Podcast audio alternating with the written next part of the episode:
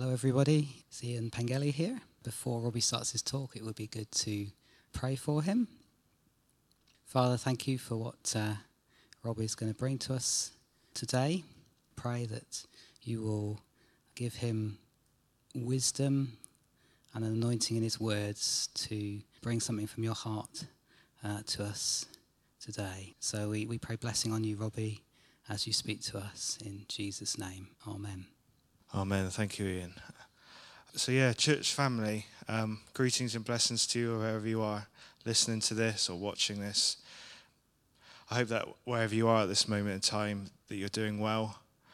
It's obviously a strange time for all of us, but we were fortunate that thanks to tech technology, we can still actually communicate the message of Jesus, which is fantastic.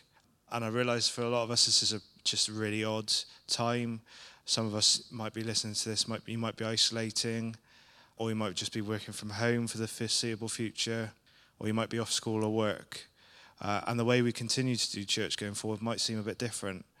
But please remember that God is bigger than our current circumstances. And I'm actually confident that before we know it, we will continue to meet again as a whole church family at Resound. For those who aren't regulars at Resound, uh, my name is Robbie. I have the privilege, along with Ian, of co leading the music team. And although I'm not speaking to you this morning or this afternoon, this evening, or whenever you listen to this face to face, I'm still glad to be able to share the word of God with all of you. So, with all that's been going on in the last week, you may be forgiven for forgetting what our current series is on. And I have the privilege to continue in this series that we're currently doing on the parables of Jesus. So, for those of you who don't know, the dictionary definition of a parable is a simple story used to illustrate a moral or spiritual lesson. The word in the original Greek was paravoli, where voli means throwing and para means alongside. So, literally throwing alongside. And this means a comparison, an illustration, or an analogy. This type of teaching would have been super obvious to the Jews of Jesus' time, as rabbis used parables to teach about the Torah in the synagogues. And if we're honest, we often do the same even today. I can recall countless times when, where those who have spoken resound use stories in their own lives to help illustrate a point from Scripture. And let's be honest, who doesn't love a good story? They say that using a story to illustrate your point helps the listener or the reader connect to the author or the speaker. It's also something to remember when life passes by. Before the Israelites entered the promised land and wrote down all that had happened, they used to tell everything orally.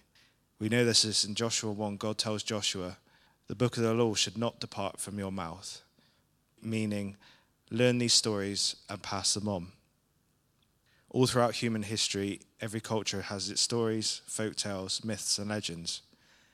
We have stories and folk tales in the UK, such as Robin Hood, or maybe even, maybe even King Arthur. For me personally, my favourite genre of book is historical fiction. That's where the setting is historical, but the main character is fictional. I just love zooming into a character's story in the backdrop of a historical setting. So it's no wonder that Jesus used this medium to teach the people. So we're going to look at the parable of the Pharisee and the tax collector in Luke 18, and I'm going to uh, ask Ian just to read that out. Jesus also told this parable to some who trusted in themselves that they were righteous and treated others with contempt. Two men went up into the temple to pray, one a Pharisee and the other a tax collector. The Pharisee, standing by himself, prayed thus God, I thank you that I'm not like other men, extortioners, unjust, adulterers, or even like this tax collector.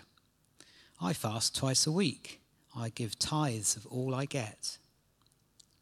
But the tax collector, standing far off, would not even lift up his eyes to heaven, but beat his breast, saying, God, be merciful to me, a sinner. I tell you, this man went down to his house justified rather than the other.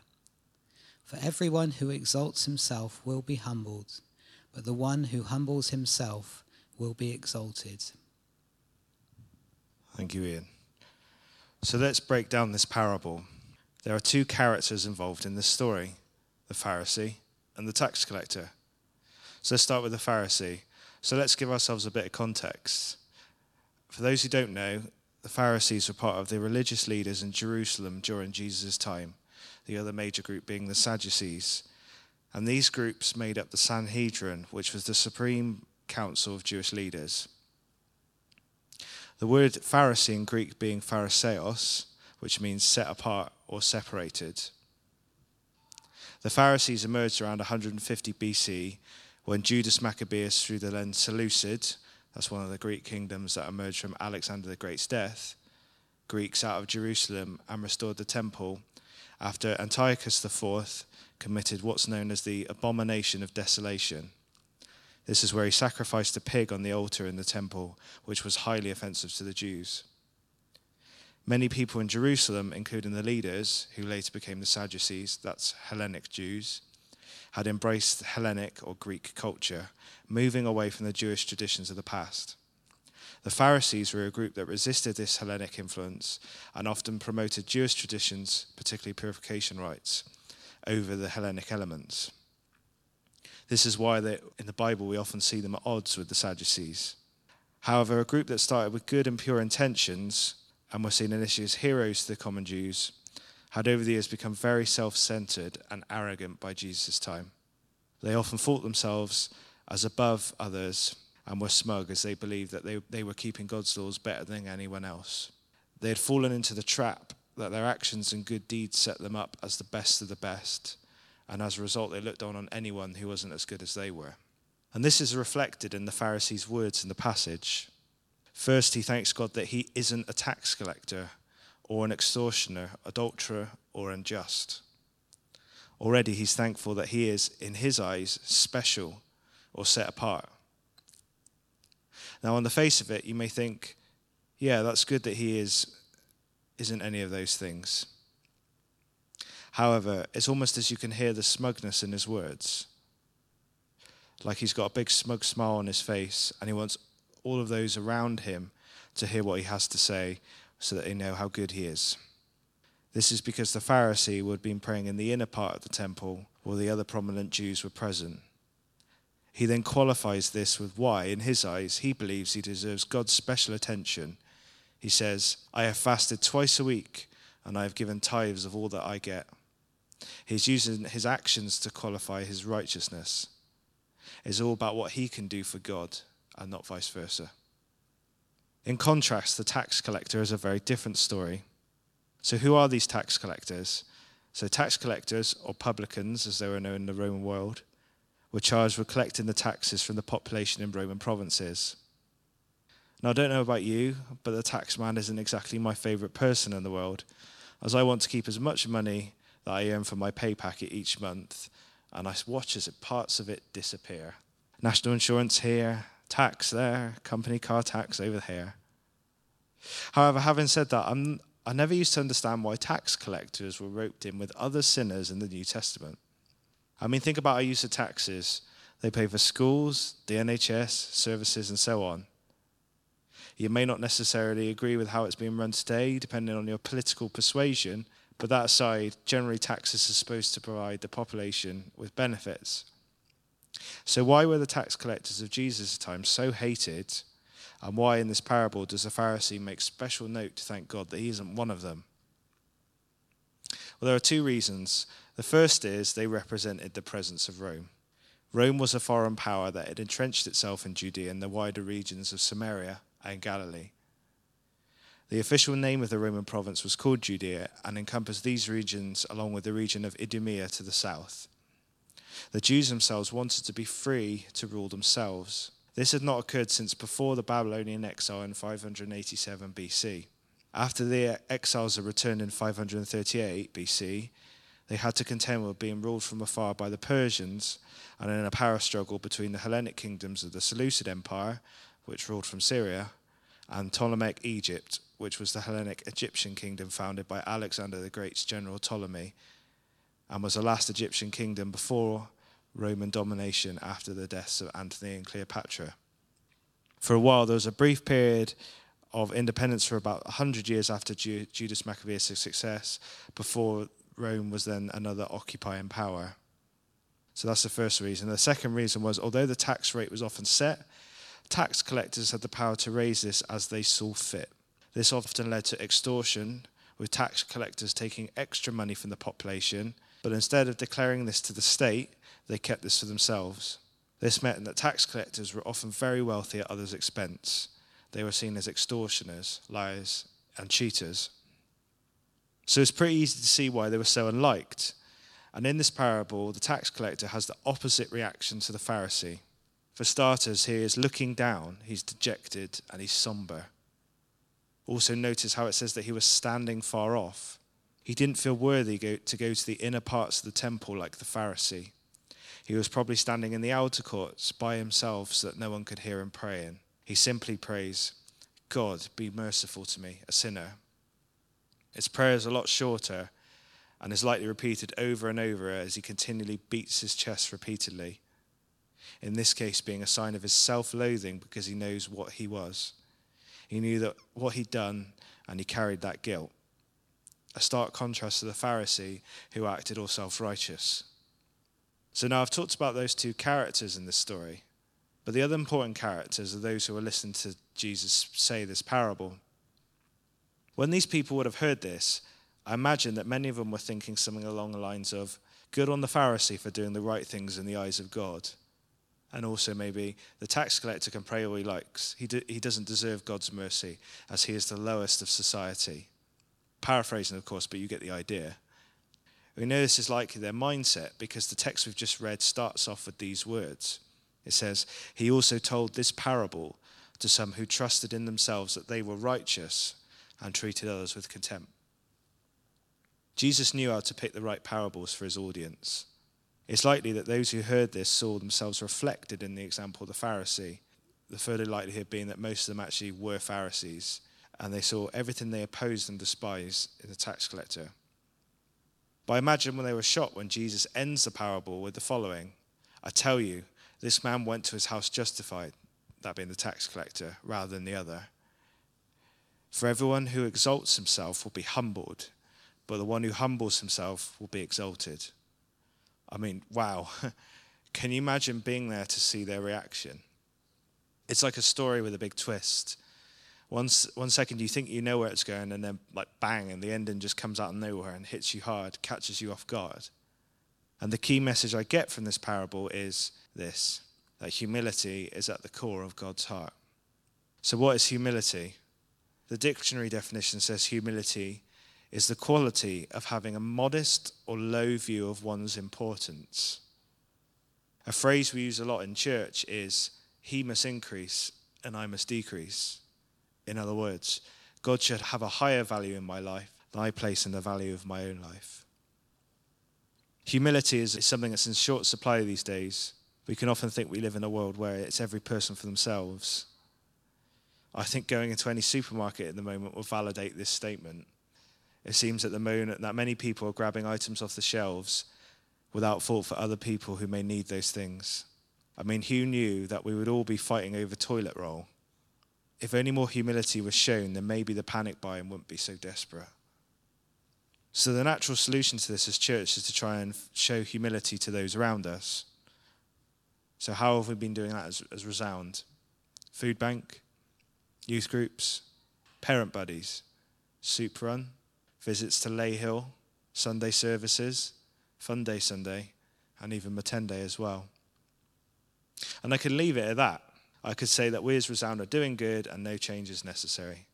And don't get me wrong, all of those things I've listed are great and important to the work we do as church as we navigate the season. I pray that we will find ways to continue these ministries.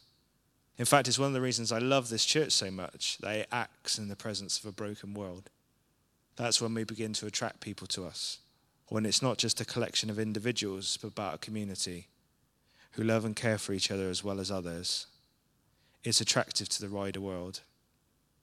But the reason I don't want to leave it there is because this passage isn't just saying, be nice to tax collectors, those who the rest of society rejects. Feel sorry for them and go and give them a pat on the back. This passage goes to the very core of our beings and addresses the root of our humility deep down inside of us, are we more likely to react like the Pharisee or the tax collector? Do we come to God with fancy words and a nice, neat CV of things we have done this week for the kingdom? Or do we say a simple prayer acknowledging that God is great and we are nothing? If this is at the core of your being, rooted deep in your heart, and I think that the doing part, that is the showing humility at work to colleagues, at home with friends and family, when you're out at the shops with strangers, not just panic buying, or if you interact with others on social media, all of those instances where you practice humility will grow out of a core foundation you have in your heart. And Jesus applied this principle to many things. You'd only have to look at the Sermon on the Mount to see how Jesus often challenges Jewish custom and takes it to the next level. So, some examples of that being it's not just about murdering or lusting or showing retaliation, that being the outward action. Instead, it's don't even let these things into your heart to begin with. Don't let them take a deep root in your being because all the wrong things will grow out of it otherwise. So now we've looked at the passage, I think there are probably three types of responses to it. The first is you identify with the Pharisee. Maybe you're hearing this message and you think, yes, often I'm too quick to play the self righteous card with God. You want to tick those boxes of reading your Bible, praying, coming to church each week, going to a D group so you can say to God that you've done all of those things and therefore should be set apart. I'm here to tell you that God is more interested in what's in your heart than your checklist. It's a trap we can fall into as Christians. I know I did it in my early 20s. It became a lot more about religious observance rather than true relationship with God. How many times I prayed, if I went to church or not, what theology I believed. In reality, I was quite dead inside. But know this God doesn't love you any less. He wants you to see that you need to rely less on yourself and more on Christ. Nevertheless, he wants you to draw close to him. At no point did Jesus want to shun the Pharisees. No point did he want to run them out of town. He wanted them to see where they'd gone wrong in their over reliance on themselves and their works and turn back to him. I can imagine that Jesus was overjoyed when some of the Pharisees, such as Nicodemus, came to him for guidance. God wants us all to come to him. So put down that checklist and just come to God. He is here for you. He can allow that humility to take a deep root in your heart.